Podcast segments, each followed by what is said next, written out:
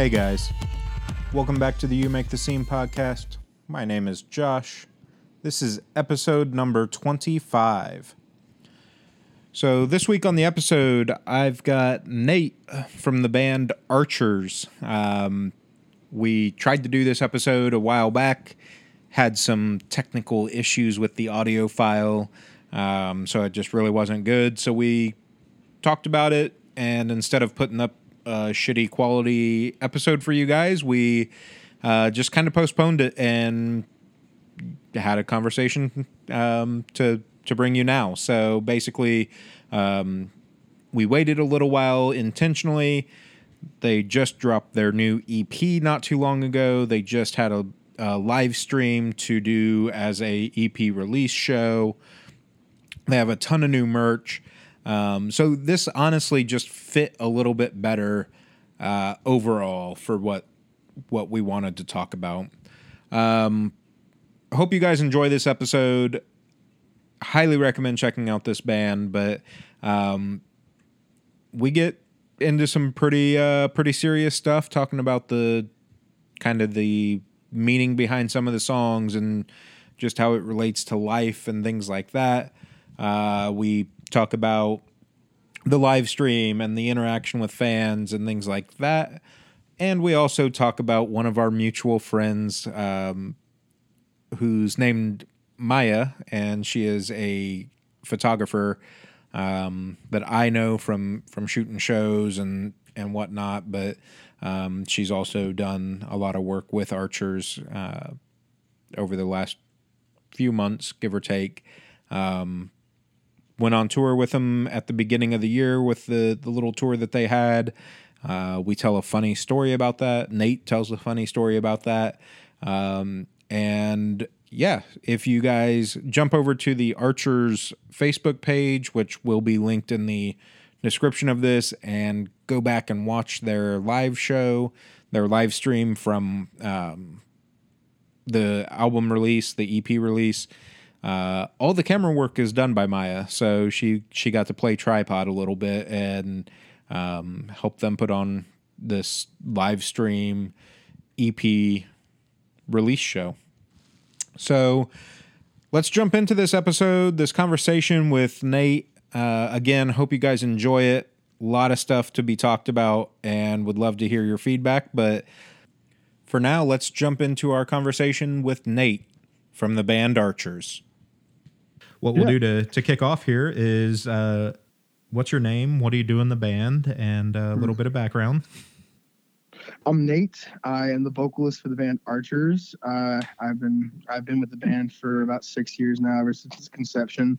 Uh, about five years, five six years. Um, yeah, and uh, I don't know what was there anything else you wanted? No, that that works. Um, so about your your background, um, obviously you and I have talked about it a little bit before, but mm-hmm. tell tell fans kind of um, the the process for you getting into music. You know the mm-hmm. the first steps okay. when you realized this is what I want to do. This is for where me I want to go. Yeah. For okay. You. Um, for me personally, I I don't know. Uh, it's been the only thing that's ever ever been on my mind. It's it's.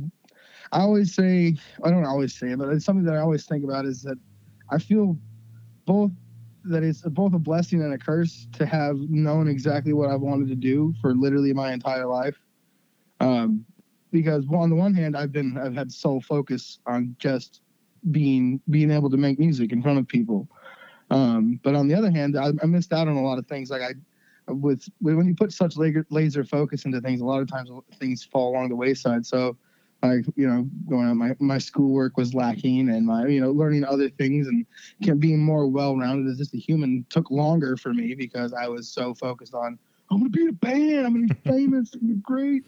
Uh, but no, I mean, I came out of the womb fucking singing, and uh, my my dad was a musician, and um, even though it was strange because growing up, we were in a uh, a very conservative Christian home uh, that did not allow any sort of rock music or anything like that. Those things were considered to be of Satan and of the devil and, and evil, and they're lusts of the flesh, as they would say.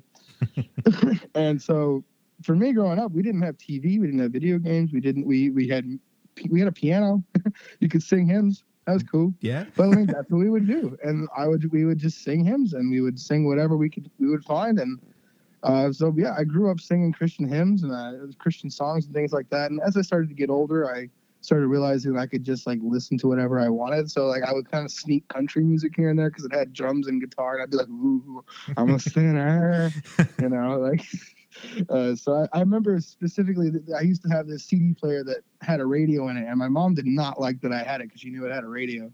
And I would like sneak it into bed with me, and I would like put my earbuds in and just like listen to 99.9 WJBL country all night, you know. yeah. And I, I it, it like oddly enough, I country has a special place in my heart because of it. I didn't gravitate towards country because I thought it was the best music ever. It was just the first music ever, like, right? You know. So I was like, wow, this is crazy. So uh, there are still a lot of country songs that are dear to me just because that was like the first thing I was really exposed to. And then after that, um, uh, my parents kind of started to lighten up and my family started to become a little bit less conservative and well, not less conservative, but more less strict over the years, realizing that they need to just kind of let us live and see what happens. And so they started taking off all these bans. So like music, you can do whatever you want, you know, all this. So my parents have grown over the years and become much more um, much more open to a lot of things, and that that happened as we were growing up. I mean, I have seven siblings, and I was one of the older ones. Uh, so by the time that my my younger siblings kind of started coming of age, they they were in a whole different family essentially because. Right.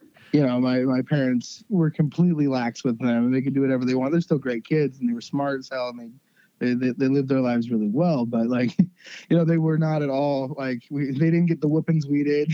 yeah. Uh, you know, and all that. But for me, I just, I, I just remember through all of it, I was singing, and no matter what, I, I used to see. I, my my dad was a really good singer as well, so I would sing in choir with my dad, and uh, he just has this rich low voice. So me at like eight years old and trying to like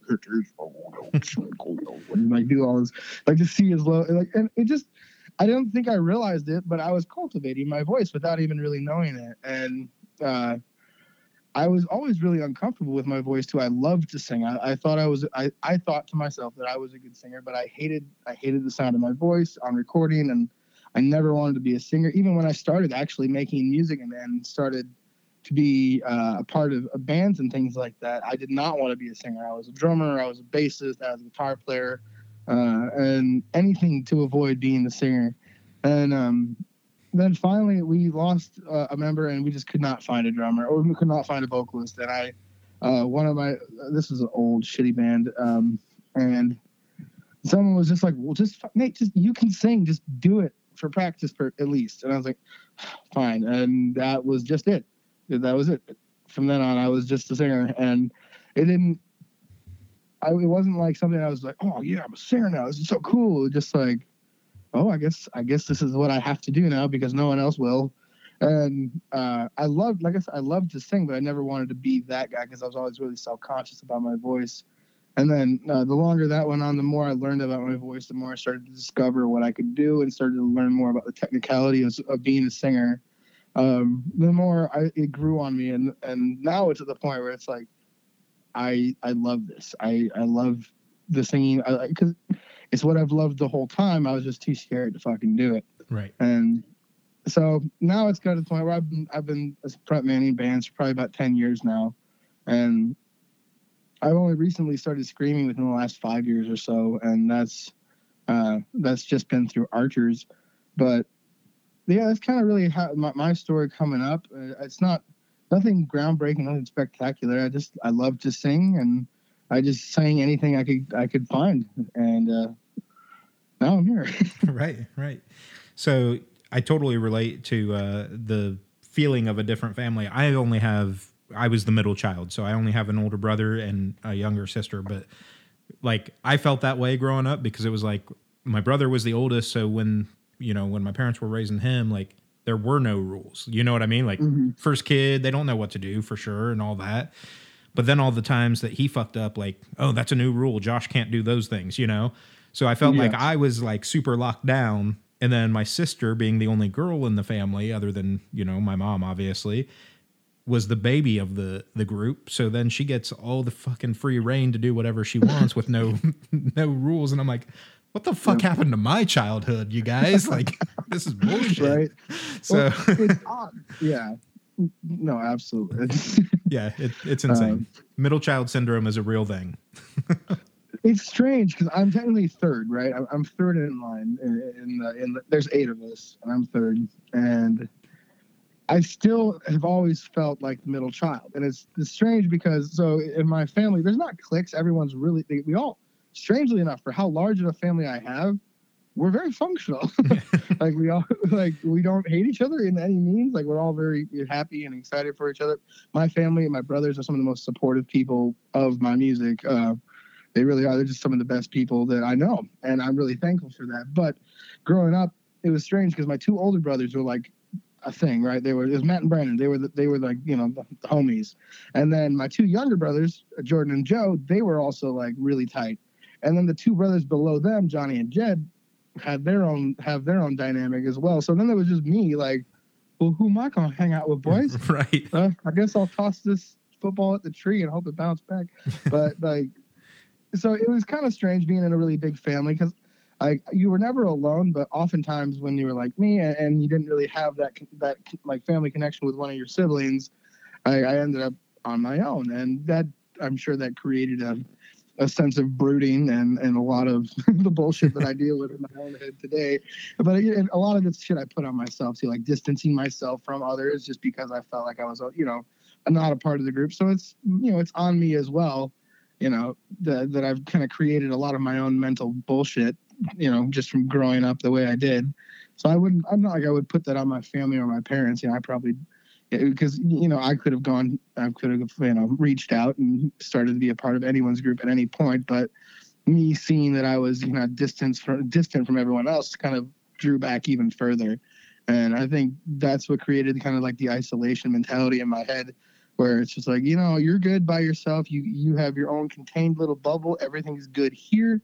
Let's stay there, you know. Yeah. And that took so many years to break, and I don't even know if I'm completely broken out of it yet. You know, it's conditioning that that's going to you know probably be a part of me forever you know just like always feeling the need to pull away uh, and, and, kind of seclude and isolate. Uh, so i guess that's why quarantine's treating me all right. Right. Yeah so um, within that you know i i totally get what you're saying and i i think that was kind of um kind of the same thing for me growing up was you know i I had friends, you know, I had friend groups through school and stuff, but it was almost like, at least in my mind, you know, looking back on it and stuff, it was like at the moment I felt like I was almost picked out of pity. You know what I mean? Like, mm-hmm. yeah, friends with everyone, but not really in the group. Yeah. And exactly. so, yeah, I, I totally feel you on that, where it's like, oh, they're only asking me to hang out because I was around or whatever. Mm-hmm. And it's like, in hindsight, no, they were we were high school kids or elementary kids. Like we just didn't know how to socially interact with each other the yeah. same way. But yeah, it, it's definitely a been a thing for me too, growing up, and you know, as I've aged now, where I'm in that same boat. Like even the friends that I've got now, there are times that I'll catch myself like kind of pulling away or or secluding and you know I'll go a day or two or three or whatever without talking to to pretty much anybody and I'm like what the fuck am I doing man like you know those those are my friends like and it's not intentionally ignoring them necessarily but it's that that mindset that like you said that you're trying to break away from of you know self self-loathing or whatever it may be that causes you to to pull away so um yeah, so that's a good background on you. Let's talk a little bit about Archers. You've been around for, you know, give or take five, six years, like we were saying earlier. Mm-hmm. Um, talk about just kind of the evolution from, you know, quote unquote day one as a, a garage band up till your your live stream just the other night. Okay. Um garage band. Well, um Archers actually kind of had the unique opportunity of kind of being able to skip a few phases. Um, mm-hmm. and not not like big ones, but we never had like when we came out, like uh, not a lot of people knew who we were, but you know, we we could still pull people to shows because we had like old fans and things like that. But so Archers was conceived out of the remnants of a band that had fallen apart um, that had been signed to a record label, and we had we had put out we were had cut a record, and um, uh, the the label that we were on was just imploding at the time, and uh, we managed to escape with our rights and our music, and we slimmed down the songs a little bit, and we put out uh, seven of them as an EP, and that's what Cuts and Bruises ended up being. And then we just uh, called, start just shortened our name from uh, Archers and Illuminators to Archers, and just started fresh. Um, Archers and Illuminators had some traction though. Before like, it's not, it's not a band that we like to talk about just because we're like, yeah, let's just that. Because I was not the vocalist of that band. I, I was for literally a year, maybe. I, I was uh, I was brought in at the very end to do the to do the new record because they gotten the sign, they got this record deal, and they had a really shitty vocalist that they didn't want to deal with anymore. Um, and they so they brought me in to do the record, and I we we toured on it for maybe six months to a year. Uh, uh, toured on the label, not toured on the record. Right. Um, so we toured as as that band for maybe six months to a year before uh, the label imploded, and then we had to change the name to distance ourselves. Um, so it, it, was kind of a weird situation because Archers had this like fo- Archers and Illuminators had this following that we were worried to give up, but at the same time, I had kind of I knew a little bit about how the following was created. You know, using like like for like and then all these you know crappy social media exchange platforms that mm-hmm. don't actually do anything. So there's all these bullshit likes all over the page that are you know just absolutely you know decimating our, our reach. And so I'm like, you know what, guys, yeah, you know, we're gonna have a lot less likes if we start this from scratch, but you know, like at least there'll be people who wanted like have a give a shit about what we're doing. So. Uh, so we started fresh. We put out cuts and bruises. I think the single was Bag of Bones, and uh, yeah, we just kind of played on that for a while, and uh, we started gaining traction in our hometown because uh, we just we had been around for a while, just kind of in different bands, and so there was a lot of friends, and we had a lot of friends here that you know were really excited about Archers coming around, and then we made a lot of friends really quickly. A lot of larger bands in the area, we made friends with them uh, really quickly as well, and uh, it just kind of created this like vibe where everyone was just like friends with everybody, and everybody was playing shows with each other and having a blast. And for a good year or so, any show that you know any show that happened it would have a couple of you'd see like three out of five names in that city would be on the show. And uh, it would just be one big homie fest and everybody hanging out and having a blast. And then uh, we uh, ended up working with a new producer and we did it we put out a cover called of the hills. And uh, that started doing really well but for some reason things in the side in the band at the time were just uh, personally, people were dealing with things that, they were difficult to overcome, and there was there was a lot of stress with certain members that weren't you know doing a lot. And so at, the, after the Hills cover came out, we all um, kind of went our separate ways for a while, and Archers actually broke up for about a year and a half, and Uh, when during that time, none of us knew if it was going to come back. And when I say none of us, I really mean Ben and I. Ben's the guitarist of Archers. He is him and I have basically been Archers throughout the duration. At this point, uh, it's safe to say that Archers is Ben, I, and and our bassist Nate because he is just he's come he came in about a year and a half ago, two uh, maybe even two years ago now, uh, and no, it was it had been about a year, and he just become a, a, complete staple of the band. He, you know, so at this point, it's the three of us, and that's it's so great to finally have a member who's like, "Yes, all right, so you're a part of this. You're a real, you know." Because for the longest time, it was just Ben and I finding people who would like be band aids, you know, to fill the fill the spots that we had. Right. Um, so Ben and I decided that we wanted to we wanted to bring it back, and so we gathered a couple we gathered a couple people together, and we uh, came back. We put out Bleed for this, and it went over just way better than we were expecting. We just people like really loved the song. They were they were coming out to shows, and uh, yeah, so we just wanted to keep building on that traction. So we just we started doing like little runs here and there, and uh, tried to put out more music. We put out uh, a single called Black Lung, and then another cover, and uh, that pretty much takes us up to when we decided we wanted to put out this EP, and uh, we just kind of got down to brass tacks and decided that like this is this is going to cost a lot, Right. uh, but we're gonna do it because we know we've got something to say, and we know we've got good music to be made inside of us somewhere, and we're not done. We know we're no.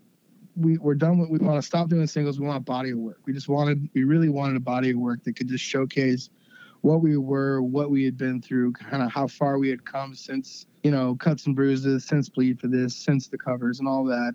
And um, that's just kind of it all uh, that all added up to new normal, what that ended up being, which is the title of uh, our new EP. And uh, if you've listened to it, you know there's a lot of different themes that go on in that record. There's um, and it's mostly centered uh, pain centric. You know, it's it's mostly centered around pain and uh, and loss and and uh, there's some really heavy themes in some of the songs that, that I that I was really that I really wanted to explore because things that are very very deep and personal to me, like uh, suicide. And I think we actually spoke about this last time when, when we talked. You know how yeah, a little bit. um, you know, uh, suicide being a big part of my life and depression, anxiety, and all of that. And I really wanted each one of the songs on the record to kind of have, uh, to kind of be a taste of one form or another of pain or something about me, something very personal. Like, for instance, Black Market Monkey Magic, which is a silly title, but it's the first name, the first song on the record. Uh, that song is it's it's meant to be a panic attack. The whole song is is a panic attack from start to finish. Mhm. You know, fr- from the way the music is laid out to the lyrics you're listening to to the patterns in which I, you know, I scream and sing. It's meant to make you to kind of. It's meant for, to have the listener feel like they like I'm like they're kind of in that panic moment with me at the same time going hard. You know, I don't want Right. anyone to have an actual panic attack Right. while listening to it.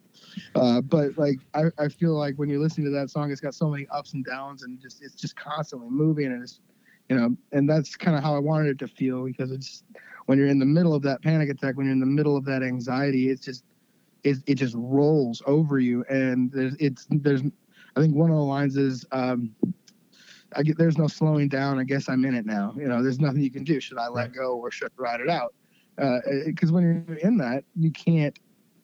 A lot of times you can't pull yourself out of it. Fortunately for me, I have a really great support group. You know, if I'm having a, if having troubles like that now, I can rely on, I can lean on people, and I have. I'm sure there's people. You know, if if you're listening to this and you have those troubles, you know, reach out to some of those people you can lean on. Uh, but that's what that song was. I just wanted that one to feel just like a roller coaster of terrifying emotions and i didn't want to be scary use any scary lyrics i just wanted to like, like talk about what i was feeling in the middle of it and that's just kind of how that how that ended up coming out and then making eyes is real simple that's just kind of um, a song about getting over a relationship that ended sour uh, and moving on and it's it's pretty pretty simple when you listen to the song it's it's pretty straightforward um, and Black Lung is more about we I think we, we touched on it earlier self-loathing and feeling uh, the feeling that you're just inadequate and Mhm. you know that that feeling that you are somehow evil. I don't know if you've ever experienced that in your life where you think in your core that you're just a bad person and uh, like that's something that I struggle with constantly is just looking at myself and being like am I a piece of shit? Right. like am i the worst this like am i like and the answer is no i don't i think but the jury's still out on it. yeah like the answer is no i think but you know there's there's darkness in me and i know it because you know they, i have these thoughts that creep into my head and they they they can take me to a million different places and um the black lung was really just uh, my way of kind of shedding a light on some of the darker parts that I feel are in me and saying like, look, I've done things. I, I've done things. I've been a part of things. I've been a party to things that have been like considerably awful. And I, you know, I have guilt. I have stains on my past and on my conscience, and I don't know how to deal with them a lot of the time. And that's that's kind of where kind of how how I feel about Black Lung and just being a song about the fear that comes with loathing. Yeah. Uh, with with loathing yourself, and uh, composure is kind of like a part two to Black Lung. Uh, that that's that's uh, another one of the ones off the record is. Um, it's kind of I always it's not actually I say part two. I, in my head, it's kind of they kind of go hand in hand because where Black Lung speaks of self-loathing and hatred of yourself, composure dives into like questioning whether or not we should I should be here. You know, t- thoughts of suicide, and it, it goes into questioning what the purpose of being alive is if all we do is to you know try to feel other ways so we don't have to experience the way we're feeling currently. And uh, so i always felt like it was a part two just because that's just what i felt the natural conclusion was would be like for me all this loathing all the self-hate all the di- like the distancing and the seclusion that and the, and the isolation that i put upon myself it leads to these suicidal thoughts and tendencies and these questions of hey do, should i even be here? What what's going to happen? Like what happens if i just wasn't you know? Right. and i i wanted to leave that one a bit open ended and ask use it to ask a question rather than to make a statement really. Mhm. um and the idea behind it is i think it's on the b side of the chorus where i say if i drift away will it cure the ache or will the pain find another heart to break and that's something that's kept me from doing things a lot. And i know it's not like necessarily the best reason to not kill yourself but i feel like any reason to not kill yourself is the best reason not to. Yeah. and something that kept me here for years was the thought that you know yeah I, this could end for me but what happens when i'm gone? What happens to the pain? Like what it, it doesn't end there. It doesn't actually end there because nothing is ever going to end. It's just going to keep going and you know we die people die and life goes on but it doesn't just end there. It, it moves to somebody else. It- like that like for my parents my family like that pain would just go right to them. And then each person that i ever loved that i ever that i ever touched would feel the equal amount of pain. And so not only am i not getting rid of the pain that's in my life but i'm also you know multiplying it x-fold you know uh, by every person that i've ever cared about that's ever cared about me and that was something that kept me here because i was like i can't do that to people. And yeah it seems like kind of like i, I would have preferred to have like some sort of personal epiphany that was like oh my life is worth something. I can live now. But really for me you know, you know staying alive was more of a grind. And i'm sure that that's the way it is for a lot of people dealing with these things. Like they have to find these little reasons to keep themselves from doing the absolute the unthinkable. And those little reasons are so important. And that's kind of what i wanted to touch on and that was just like the pain that you're experiencing is is nothing compared to this pain that you could cause. And at the same time it, it, i don't want to i don't want someone who's feeling these thoughts like having these thoughts to feel selfish. Right. you know that's something that i think has been skewed over the years is that suicide is a selfish thing. It's not. From the from the perspective of the person committing suicide it is uh, it's a mercy you know? Yeah. It- and that's what a lot of people understand. And then they put so much guilt on these people who who have these thoughts and now they feel even shittier because they have these thoughts. And who can they reach out to now? Because now they're pieces of shit for having these thoughts.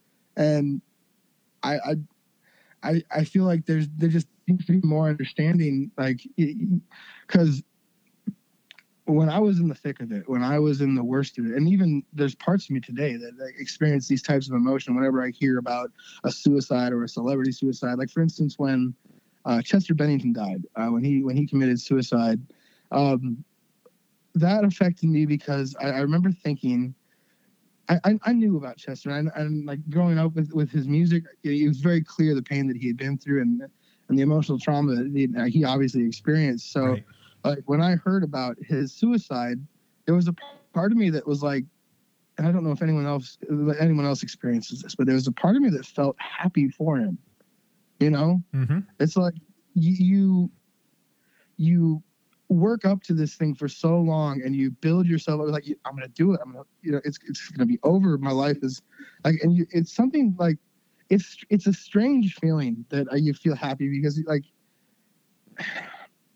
because for me like you, you make you make the attempts and you you make the plans and you, and you try to execute them or whatever but like oh god damn it lost my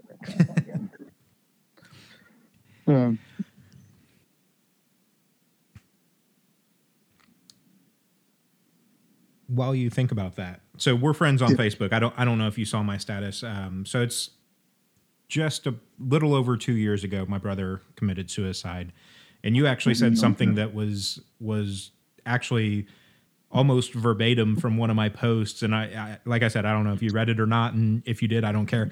But um the the whole selfish selfish versus selfless thing um i i made comment about that because you know when when my brother committed suicide I had family members, you know, uncles, cousins, all sorts of family members, close friends, things like that that that, you know, well, I can't believe he would do that.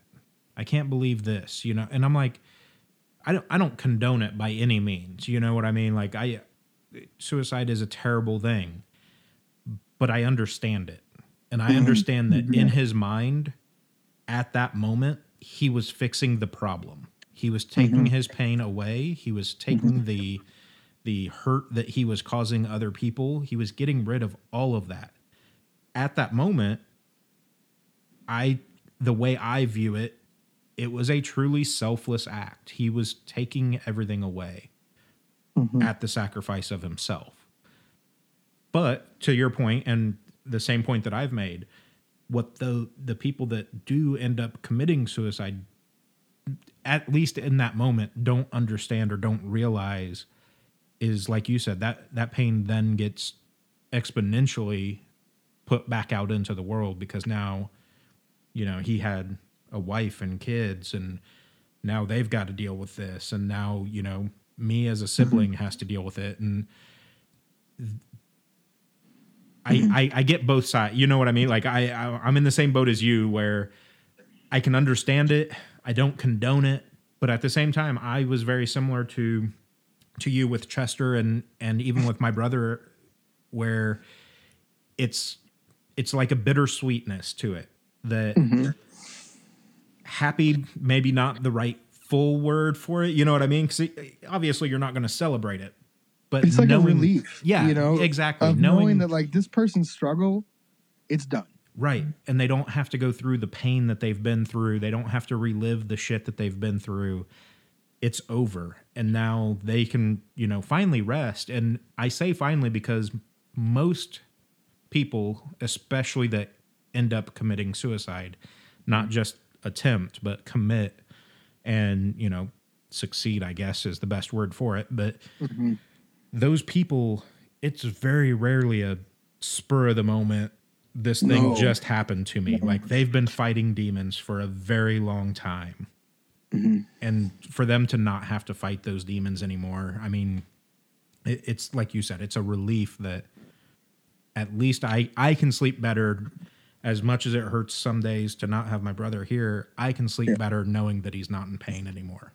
Yeah. Well, he, there's there's a person, uh, not a person, but the way when when I'm trying to think of these things, I create a person in my head who is like the most. I try to make him the most relatable person in my head as possible, and then I give him try to put him into these scenarios. Like if I was to find someone who was a very thoughtful person that cared deeply for people and was a very kind person, but was having these types of struggles. Like that's the person who I, I'm I'm talking about here. It's like where, well, not not necessarily, but the person in my head where it's, you know, they are, they're battling this and they're they're holding all of this in, and when when you, it's just not coming out the way I want. I don't know.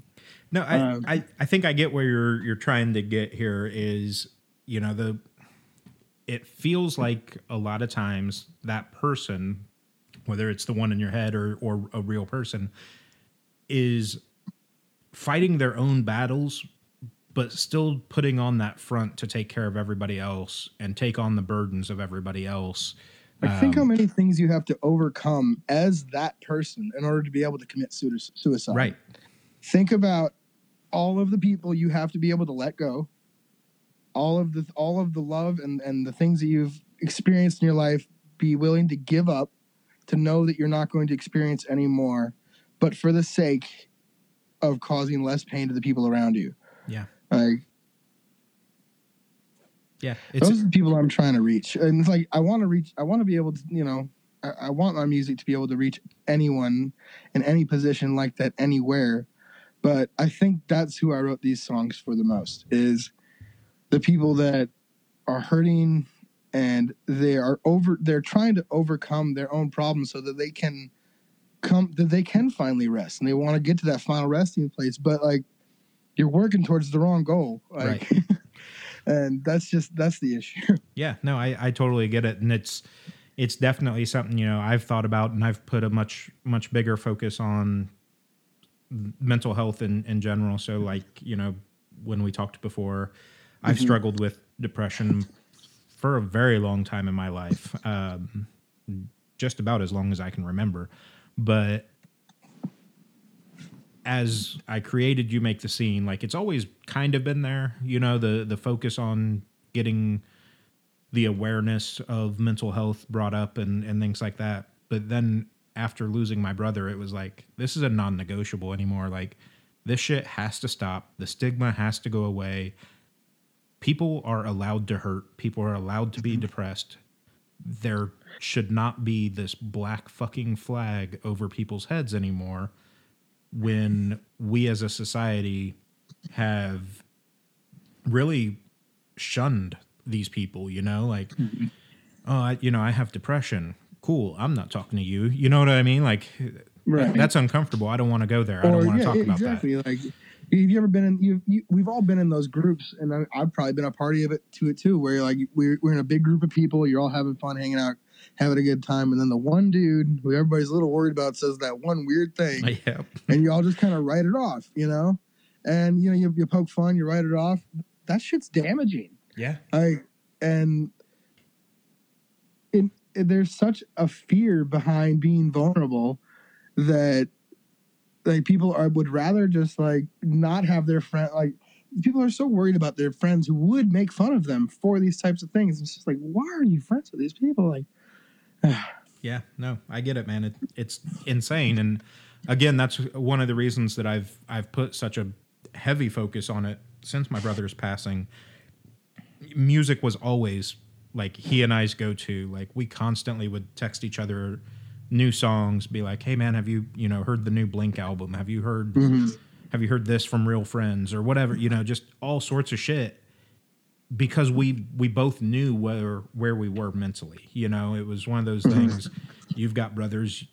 You don't even have to say a word, and you can kind of get that vibe on on especially family where it's like, Yeah. your your energy's off. You know, have you checked this out? Like whatever. So going through that and having that with him, um, you know that like I said, I've put such a heavy focus on it lately. Um, in the last two years, I guess that you know, it's one of those things, kind of like what you're saying. You know, if if the message gets through to even one person and changes their perception or their their pers- perspective on life or whatever, like that's what it's all about. Even if it's only one fucking person, if I save one person's life, then everything that I've ever been through and everything I've ever done I, is- I mean, for me, I, I I would love to be able to say that I saved someone's life, and but like what I what I focus on is not necessarily that. I want to I because here's the reality of it. There there might be people who hear my music that it doesn't save them, right? But Right. I want to be able to create a thought in someone's head. That's it. Yeah. I just want to put like that little tiny seed that says, "Hey, you're worth more here." You Yeah. know, the like life could be exponentially better if you just don't do what you're thinking about doing. Yeah. That's it. Like I, don't- I don't like and whether or not that helps them, whether or not it it carries them towards a better life, or whether or not they ignore it and move down the path they've been going on. That's all I'm trying to do, and and I'm just trying to place that little bit of little kernel of truth in inside anyone who can hear it, and just just be like, you're valuable. Your your life is not. We're not better off with you dead. None of none of us are. We aren't. Like, yeah, because think of all the things that you could do. Like, think of think of the dumbest dude you know. Think of the the biggest idiot you've ever met. And even that dude's probably done some good things in his life, and he could probably go on to do a few more good things. Yeah. And those few good things, although they might not amount to much, the people who receive those the benefits of those few good things could go on to do oh, more good things you know Yeah. and by even by even taking away the opportunity for one interaction that could yield good you're you're ruining an entire universe of possibilities Yeah, it's the it's the whole butterfly effect, man. You know, like you you take a left turn instead of a right turn one day, and you avoid a car accident that may Mhm. have been your your last day or whatever. Um, that movie with Ashton Kutcher and it's super fucked up, but Yeah. uh, but it, I mean it's it's a in in theory it's such a strong message that you know one simple act could Mhm. just like you're saying, you know, buying the homeless guy a, a cheeseburger seems like nothing, but to that guy it means everything. And maybe Mhm. that's the one day that he got to eat and he got cleaned up and you know went and did a job interview or whatever. You know, the the amount of change that even one like, good deed can do. I'm I'm a starving artist, like like like millions of other people. Like I know what it's like to get that one dollar tip in that merch bin and Yeah. be like, dude, are you fucking kidding me? That's so cool. Like I'm gonna get a BT five layer, and that's all thanks to you. Right. Like so, I get like the tiniest things can, like it's not about things. It's about gestures and about kindness, and and understanding and trying just to meet people where they are. And it's like you know what, you, don't need to change somebody's worldview. You don't need to change their outlook on life. You don't need to like preach to them or do anything. You just need to be kind to them and like listen and or, or even just share, spread some sort of benign kindness. Yeah. you know.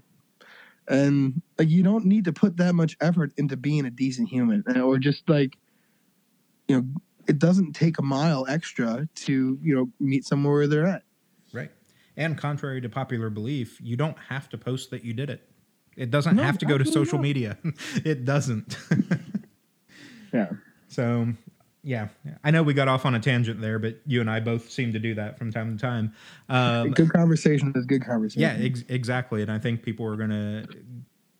I think that's the the cool thing with the way that these podcasts have been working is that I do so much more of a conversational style, and Mhm. I'm, I'm not so worried about rounding you up into these. You know, I've got these ten questions specifically, and that's all we're going to talk about because Okay, this Brian is Stars. right this is what's going to you know bring those fans in and allow them to connect a little bit more and you know it it makes those connections and to me that's what the music industry is is all about it's about community and um, being real and honest with audiences Yeah, absolutely.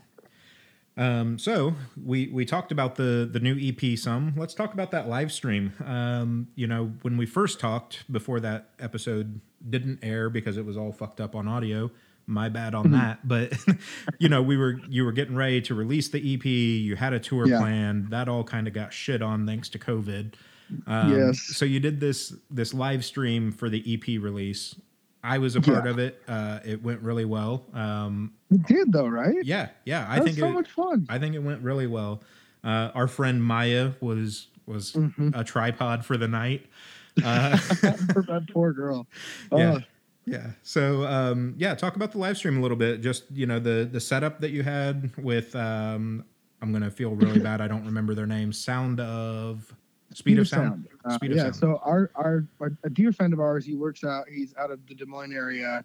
Um, he, his name is Ben Hall, and he runs Speed of Sound. It's a studio out of Des Moines, and um, we were just looking for ways to do this live stream. I had been trying to piece it together myself using our system and OBS and uh, trying to make it happen. And it was just it, I I got to the point where I was like, hey, all right, that's not horrible, but you know, it was working. But right. It- it wasn't it wasn't where I wanted it to be, especially because I really wanted to bring people the the like the album as best as I could, you know, as as as real and in, in the best quality I could possibly do. And so in the in the interest of that, we started looking for a better venue than just our flower shop where we practice. So uh, we hit up Ben, and he's like, "You know, guys, with everything going on, just come out here." But he didn't charge us a thing. He just was like, "Just let me put my name on the on the screen. Just come out and we'll hang out. We'll have a good time." And like, it was it was the sweetest thing for him to do that for us. And um, we had never done anything like this before. I was very nervous. I I was the determined one to make this happen. Everyone else was like okay, we'll do a live stream. All right. But I was like, guys, this is all, this is what we have. This is like what we have to do right now. This is all we can really make happen. And um, so we get up there, we're setting up. Uh, there's a few hiccups along the way, um, but we get everything going, and it just it it went way smoother than I could have possibly imagined. There was like obviously lag hiccups in the beginning, but uh, people sorted it out. Um, but the thing was is that we had consistent people on that live stream for two hours straight, Yeah. commenting. Like I think we ended with like 12k comments by the time the video ended. Like it was nuts. It was just people going crazy and like there we were doing all sorts of contests and we were having a lot of fun doing the um like pet picks and doing Right. stupid little contests here and there. We have a lot of cool stuff. By the time this comes, was it? This is airing when Tomorrow, yeah. actually. Yeah, so tomorrow we're actually announcing the pet pick winner. Uh, it was adorable. We got this one photo where someone decided to, to be extra cute and put an Archer shirt on their fluffy white puppy. Nice. So like that, that had that had to win. So, but we we got literally over a hundred photos of, of, of different people's pets. Our all of our personal inboxes, the band inboxes, flooded with pets. Honestly, it's been the this is it, the last couple of days trying to decide a winner for this has been the worst because all these pets are the cutest thing in the world, and uh, I think I want to do that again because I love pets and I Right. love like looking at people's cats and dogs and just like oh I think there was a pig. We had a pig too. Sick. Um, right?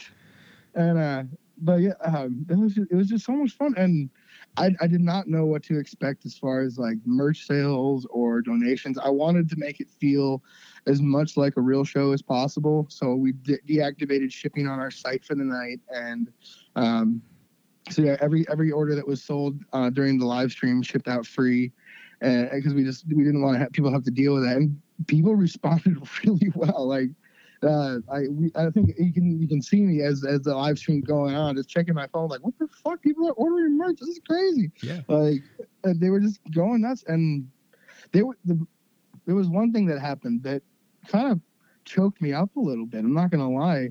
Um, as the live stream's going, so the, we, the one of the songs on the record is called "Shallow," and that's the song that I wrote about coming to grips with uh, the passing of a loved one, and it's it goes into pretty explicit detail about like what it's like to be next to a person whose whose whose life is slowly waning, you know, Mhm. and and to be there with them as as they go. And there was a lot of people that were really able to connect with that song, and uh, I had a lot of people hit me up about it personally. But something that I saw that just made my heart sing more than anything I've ever experienced, other than just music, was people that had not connected other than through archers basically within the comments of the live stream there was support groups going on like these people were talking about the loss and the pain that they experienced and other people were commenting with encouragement or other experiences that they had shared and i remember just re- like, on the drive home from des moines just reading through these and just choking up like not only are these people finding you know common ground and someone to confide in but they're doing it on my page and they're doing it on my videos and they're they're doing it because of something that I helped to facilitate. And I, that's it's a selfish reason that make that that's a selfish thing. That's why I'm happy about it. But it, it just made me feel so good to be able to to see that and like the wholesomeness of it all man like Yeah. I the the pain is real uh, but the hope that people can give each other just by being present and active in each other's lives even across the entire continent. We had people from like, like uh, we had people from the UK involved in it too, and people from like um, from Africa. We had some Russian people in there too, and the, everyone was just throwing back and forth so much positivity and kindness, and it was all happening on the Archer's feed, and it just made me feel so good to be able to like facilitate that, you know. Yeah, Yeah. so I just pulled it up too. Uh, you had 3.6k in views and 1.2k in comments. So Yeah. you know, it, and the views like that number, I think obviously can fluctuate pretty easily. And I I don't Oh, mean yeah. this as a knock by any means, but like if somebody got dropped out and come back in, I think it Oh, counts yeah. for an extra one. views with with live stream videos i don't really focus on the views i'm Right. focusing on only interaction Right. know? but even at that, you also have to take into consideration realistically there's a chunk of people that weren't by themselves. You know what I mean? Mhm. Like there's two, Yeah. three, four people watching on one stream too. So, Yeah. um, And but also yeah, like you think of like, you know, there was a lot of people posting multiple comments because we were Right. having conversations going back and forth. So there could be only 500 different commenters on there right, or even 200. But, you know, it's the fact that there was there was that much conversation happening on there. yeah, And you know what? If there really only was like 100 people actually going back and forth, which could have absolutely been the case, that 100 people got one, one, two thousand message like comments worth of yeah, conversation out of that. And that, like, so what we left with essentially from this live stream is uh, this feeling of being way more connected with our fans than I had been, than I've felt in a long time. Because when you're at a show, you're you're yelling over other music, you're yelling over bands, trying to like hang out and connect with these fans. But I had them directly on my phone. Like, after the show, I had 50 people in my inbox saying the kindest things in the world. 50 people on the website buying merch. I had, and this is the same for each one of us. right, So like being able to like, you know, and, and, like obviously it took a while to interact with all these people and go through all the messages, but I went through. We each one of us went through every single one, and we had full conversations with each one of these people who had something to say, and had some encouragement to share or something nice to say about the live stream, and it created like real, real connections. Like, and I I think that even that one little live stream, and this is why I would recommend bands do this all the time, but find a way to make it happen again because like the amount of interaction and connection that we were able to make happen within one night dwarfs some of our better shows. Yeah. You know? Yeah. And I feel like I've made a million new friends and I feel like Archers is better because of just having done a one day live stream. yeah, absolutely. And so do it. If you're listening and you're in a band, fucking do a live stream. They're dope. People want them. This they need them right now. Right, right, for sure. Um, so I had posted uh, on, over on our page uh, for people to, you know, send in a question or two or whatever. Yeah, I saw that. So uh, the question that I'm going to pull from this is from uh, looks like Taylor Cracky, um, oh, okay. and she wants to know. How do you possibly choose a set list when all of your songs are straight bangers? Uh, I choose the set list based on how I want the, the emotions of the night to flow. Uh, I build our set list based on our fans. My fa- our fans are my favorite people. I love them so much. Most of them are my friends, uh, but I want to create a moment at a show. Right, it's something we talk about all the time here in our church. Is that we're trying to create a single moment that someone can think about and have a memory of forever. Right. Mm-hmm. So when we put our sets together, it actually is difficult, especially with these new songs, because there are a bunch of bangers. Right. So uh, it's it, it's strange because we want to, you know, you, you want to start off, you want to make a, an impression, right? So it's a lot easier doing this as a smaller band that only plays five, six, six song set list. So when we did the live stream, we were a little bit crazy because we're like the many songs. But um, what we do is we normally start out with a song that's done pretty well, but uh, and and we'll slap live and get people moving.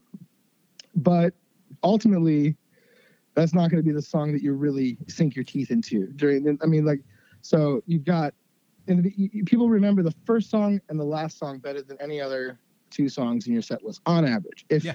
for as far as a fan who's never seen you before, he's going to decide if he likes you within the first song and forget everything else between then and then remember the last song. Yeah. Like uh that's kind of how it works. And so the idea behind it is to make it flow.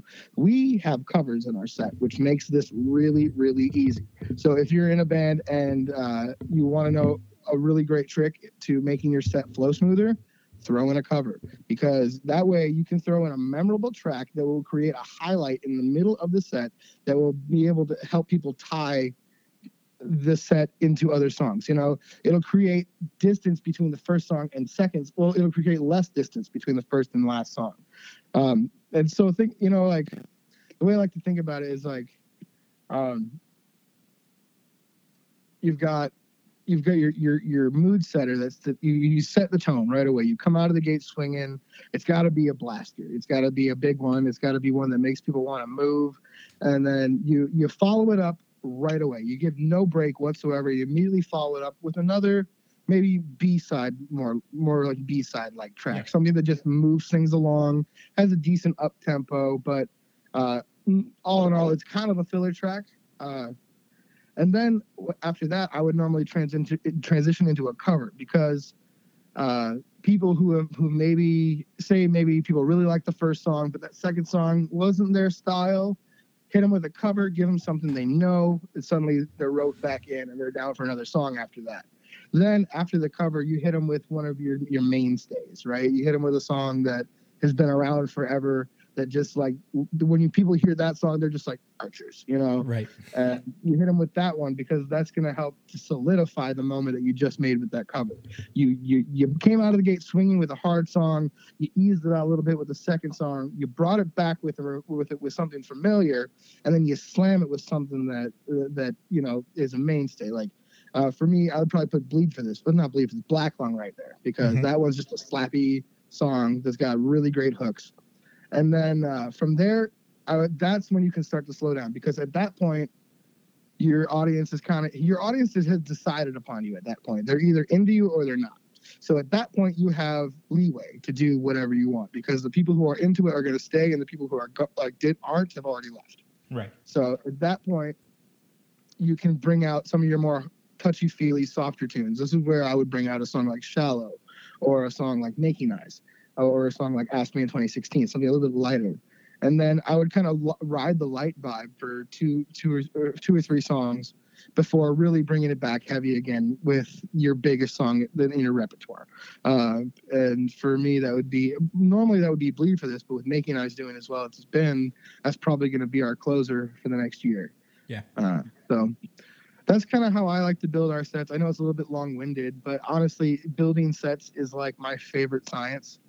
I this is like one of my favorite things to do is to like pick apart our sets because not our sets are not just a list of songs. An Archer set is a performance that starts when you hit the button and then it just goes. Right. right? So not it's there's there's songs there's interludes there's intros there's talking points that i have for myself. Every single bit of that is the performance. It's not a list it's not a run a, a, a- an assembly of songs. It's it's it's a roller coaster it's how i want the audience to feel at the exact moment i want them to feel it and if you can if you can successfully build su- successfully build your set list around that you will create super fans. It's why I think Archers has a lot of like really, really good fans is because we don't spend a lot of time on stage. Uh, we we we do short and sweet sets that create like that leave people wanting more, and they end up coming and asking and going to our Spotify channel to get more, or they or they go to our YouTube to get more, or they come out to another show to get more. You know, if you're in a in a butt rock band or even in any band and you're playing 15 song set lists, you're doing it wrong, bud. You know, calm your shit, play two or three of your good ones, and just fucking have a blast because no one's gonna remember the eighth song out of 20. Like no Right. one's gonna remember the fifth, the eighth song out of 10 half the time. You know, I five songs. That's your sweet pot spot. Get out off the stage in 20 minutes. Like, give people a chance to not want to have a cigarette in your set. You know what I mean? Yeah. and that's that's just my opinion because the thing is like if you're gonna do this and you're gonna do this right you have to have every single one of your fronts covered your merch game needs to be strong your live game needs to be strong your sound your gear it's got to be strong the way you present yourself the the the the selections of songs that you do your set list needs to be strong. Every single one of these things needs to be strong for you to, in order for anyone to get anywhere at least independently. And that's what i'm trying to focus on is just being independent because as long as we can be independent we're going to make more money. And when it when it becomes when it comes to the point where we can maybe be a little bit less depend, in, independent you know we'll have a little bit more leeway in that time at that time too. Yeah, yeah. So uh, I think the last serious question that I've got for you uh, is because I told Maya that this story was going to happen one way or the other, and since our first recording got fucked up, Uh, let's talk about your meat and beer story uh, from having. Uh, a tour photographer uh, on tour with you and uh, a close friend between the two of us. All right so let me start this by saying girls are weird man they got all weird sorts of weird parts and they they need weird things and they have to do weird shit it's fucking stupid that being said, Maya is one of the coolest people on the face of the planet. And I, it was so much fun being on tour with her. But there was one point when we were, I think we were in bumfuck Nebraska, and uh, she had told me at, at one point early in the night that she had had to pee, and we were stuck in the van waiting for Porter and Chris to get back from their drunk escapade with a buddy who had drove all the way from Colorado to see the show. So they're out drinking with some dude from Colorado who had driven out to see the show. Me and Ben are changing in the van or doing whatever we do. I'm eating chicken nuggets, half pants half on, uh, just kind of having a great time. And Maya's up there being real quiet because she's not a very assertive person. No, she is not. Maya, if you're listening, tell me when you need to pee more than once because I will forget. Uh, so a half hour goes by. Porter and Chris finally stumble into the van, and we're like, okay, we can go. Um, Maya at this time has been very quiet. I mean, I, I completely forgot about it. I had chicken tenders, I put, putting my pants on. There was a lot going on in my life, and suddenly uh, she just I'm driving and we're I, I, was like, okay, let's just get out of town. We're gonna be able to find a gas station pretty easily once we get out of town because we were in a downtown area. It was crazy. There's no like walk-in parking lots or anything like that. Right. Um, so there's not, not a lot of options for bathroom situations. So we, we start driving and there is nothing. like we get out of town and there is no exits, no nothing. I was like, I could pull off to the side of the road. She's like, I'm not like you. I can't do that. and uh, so we finally find an exit, but it's one of those exits where it's just an exit and there's not really anything there. yeah. But like, there's no way she's gonna allow me to, to pass the exit. So I take the exit, and we're we're just going everywhere. We're trying to find anything we can find.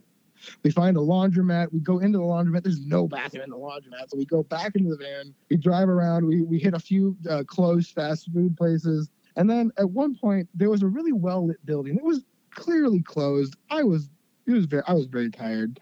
And, uh, it was a well lit building. And I'm just, it, it, it's a big ass sign on the whole thing. It didn't have, the store didn't have a name as far as I can tell.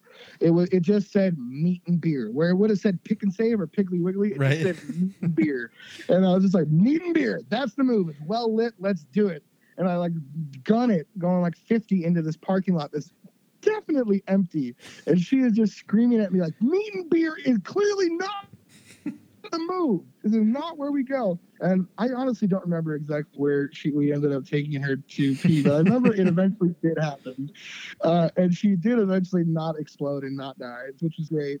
Uh, I just remember being like at one point after she had gotten back in the vehicle and finally had all and everything had settled down, and we're both kind of like, okay. Because during this whole time, we have been screaming at each other, essentially, like not angrily, right? More just like, I really have to pee. I fucking know. Like, like, and so we're just kind of collecting ourselves, being calm. And I look at her, and I just say, you know, I have never been more stressed out about a piss I didn't have to take, and that was, uh, that was pretty much the end of it. Yeah, nice, nice. So, um, I don't know if you know this, and if you don't, I'm gonna try to force her to send you some of them. Did you know that okay. she basically had a quote list that she took while you guys were on tour of just oh, stupid oh, yeah, shit you guys said? List. Okay. Yeah. that was a very well curated list. Yeah. So so that's where I asked her if there was anything I should ask, and that's where she came up with the meat and beer thing. She's like, "Meat and beer is the move." Ask him about that story. so have you have you actually seen the list?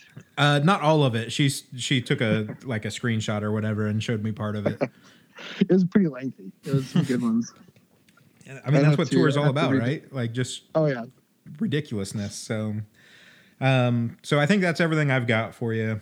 I am going to finish with just kind of the the oddball question. I forget what it was the last time that we talked. I think I asked you like who your parents would be if if they weren't your your real parents or whatever. Oh, yeah. Oh, yeah. Um, so this time though, I was talking to a buddy today, and I thought this was an interesting question. And I've used it in the past before, but it just slipped my mind. So, um, you know, if you could have dinner with absolutely anybody, dead or alive, famous or not, who would it be and why?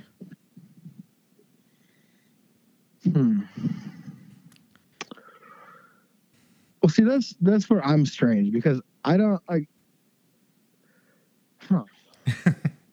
like I, my first reaction is just to be like my mom. Honestly, Right. like to be perfectly honest with you, like I don't put a huge a lot of stock into eh, eh, because like no one's that valuable. Where it's like, oh, let's have a conversation. I mean, maybe.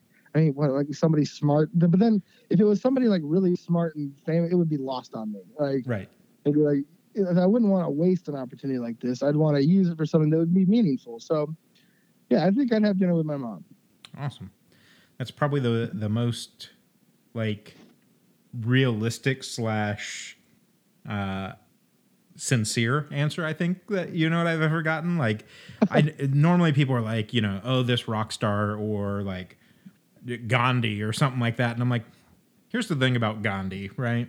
Like the man did a lot of good in the world, don't get me wrong.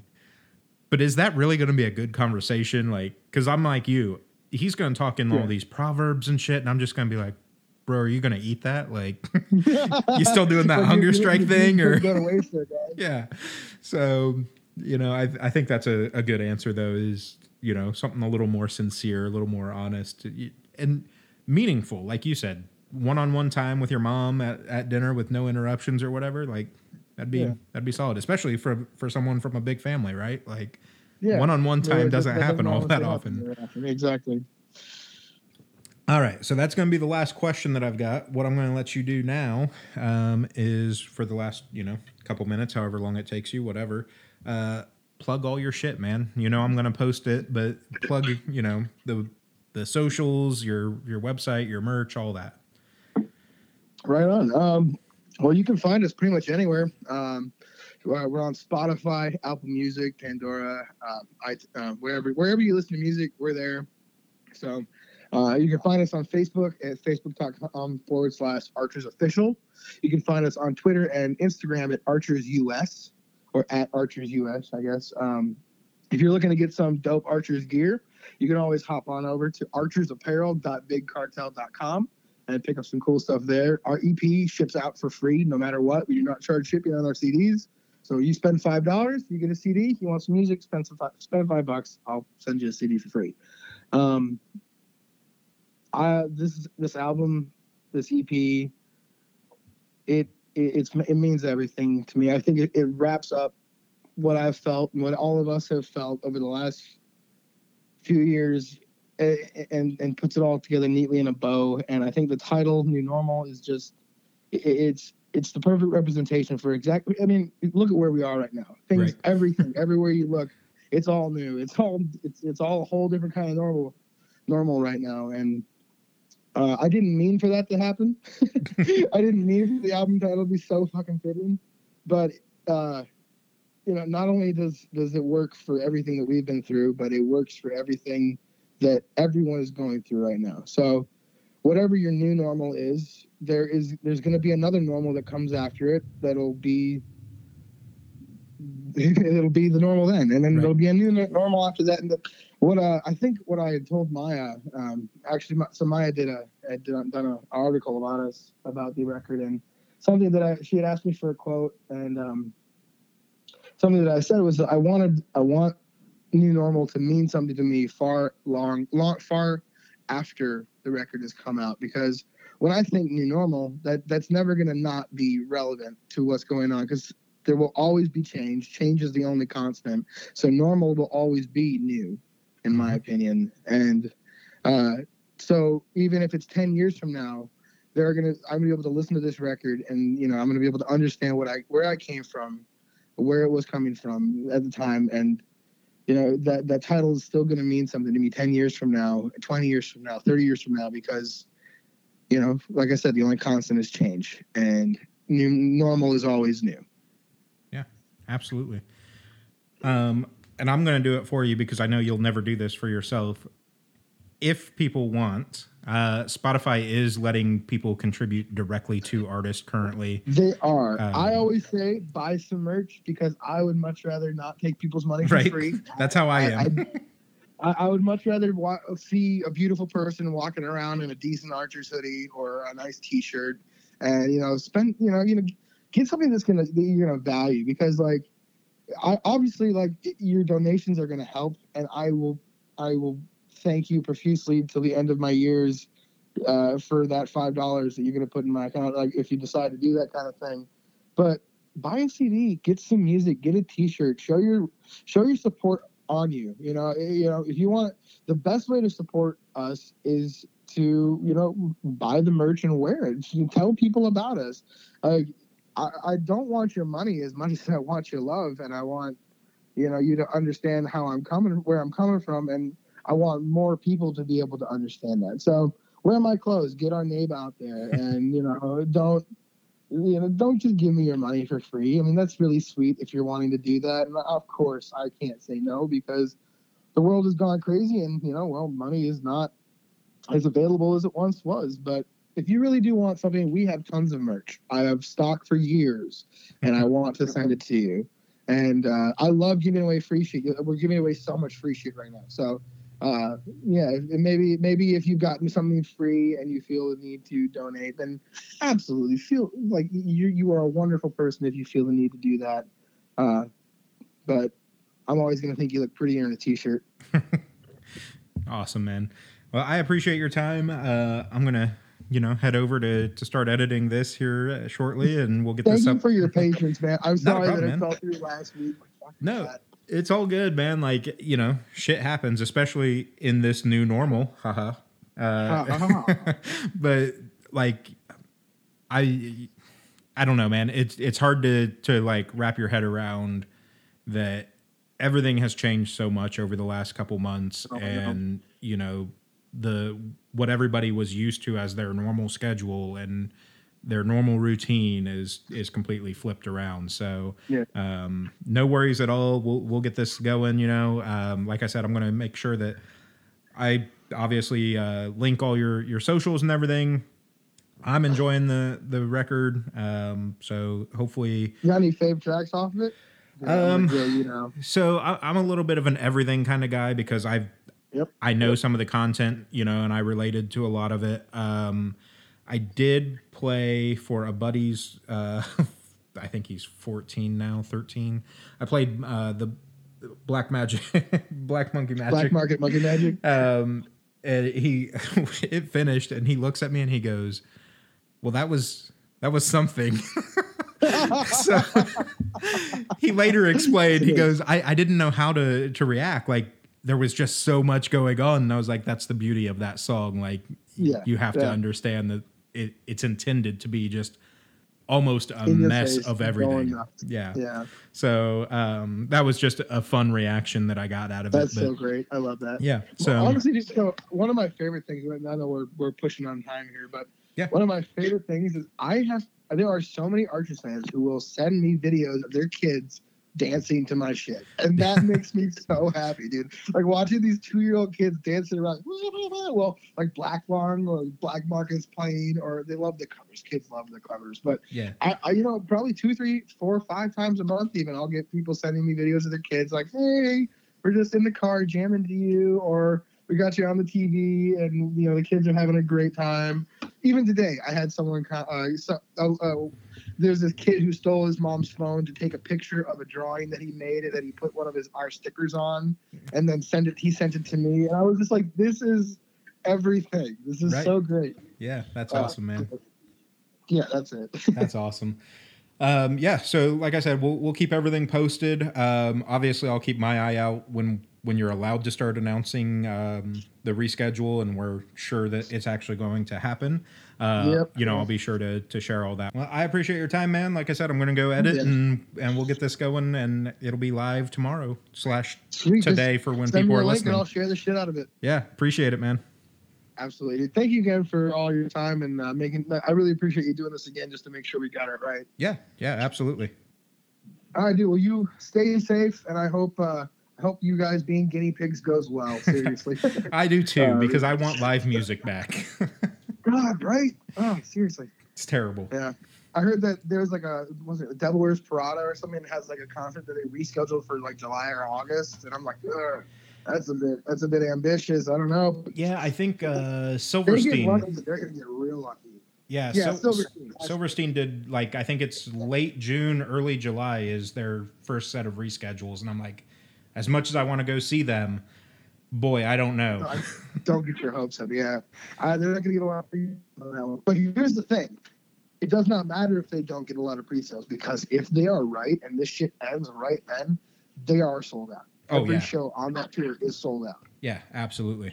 Yeah, 100 percent like and that's that's something that i was really bummed about because i was just like dude guys what if like this ends literally days before that that release tour and all the people have to do is come to our shows hmm oh, that would it would have been awesome, yeah. but luckily been- that's not what happened. So, yeah so all right man well you have cool. a good rest of your night um yeah just uh, send me that link I, i'm stoked to hear how this turns out yeah, absolutely, man. all right well you take it easy dude You too. all right bye Later. And that was my conversation with Nate from the band Archers. Hope you guys enjoyed that episode. Um, I had a great time talking to Nate. He's a really cool dude. Um, big fan of the band too. So you guys definitely need to check him out. Um, if you have checked them out, let them know because they are very active on social media and, and would love to interact with you and reply and all sorts of stuff. Uh, as Nate talked about in the episode, um, they ran a contest type deal when they did their live stream, but he loves animals and pets and whatnot. So feel free to just bombard him with all your pets. Um, but yeah, that that's this week's episode, guys. I really appreciate it.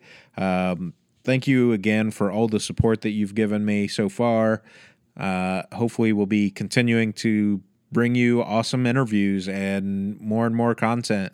Um, as soon as live shows open up, we're gonna obviously be doing as much concert photography as we can as well. So you'll be seeing that on the page and the Instagram and everything. Um, but yeah, go follow Archers. Make sure you're following us. Follow and subscribe to the podcast so that you're getting notifications and everything automatically getting the new episodes each and every week. Um, yeah, that's everything this week, guys. I'm going to take you out with Archer's new single, Making Eyes, off of the new EP, New Normal. Thanks again, guys. Remember, take care of yourselves, take care of each other, and you make the scene. Last time I saw you tongue tied, choking on the words you speak.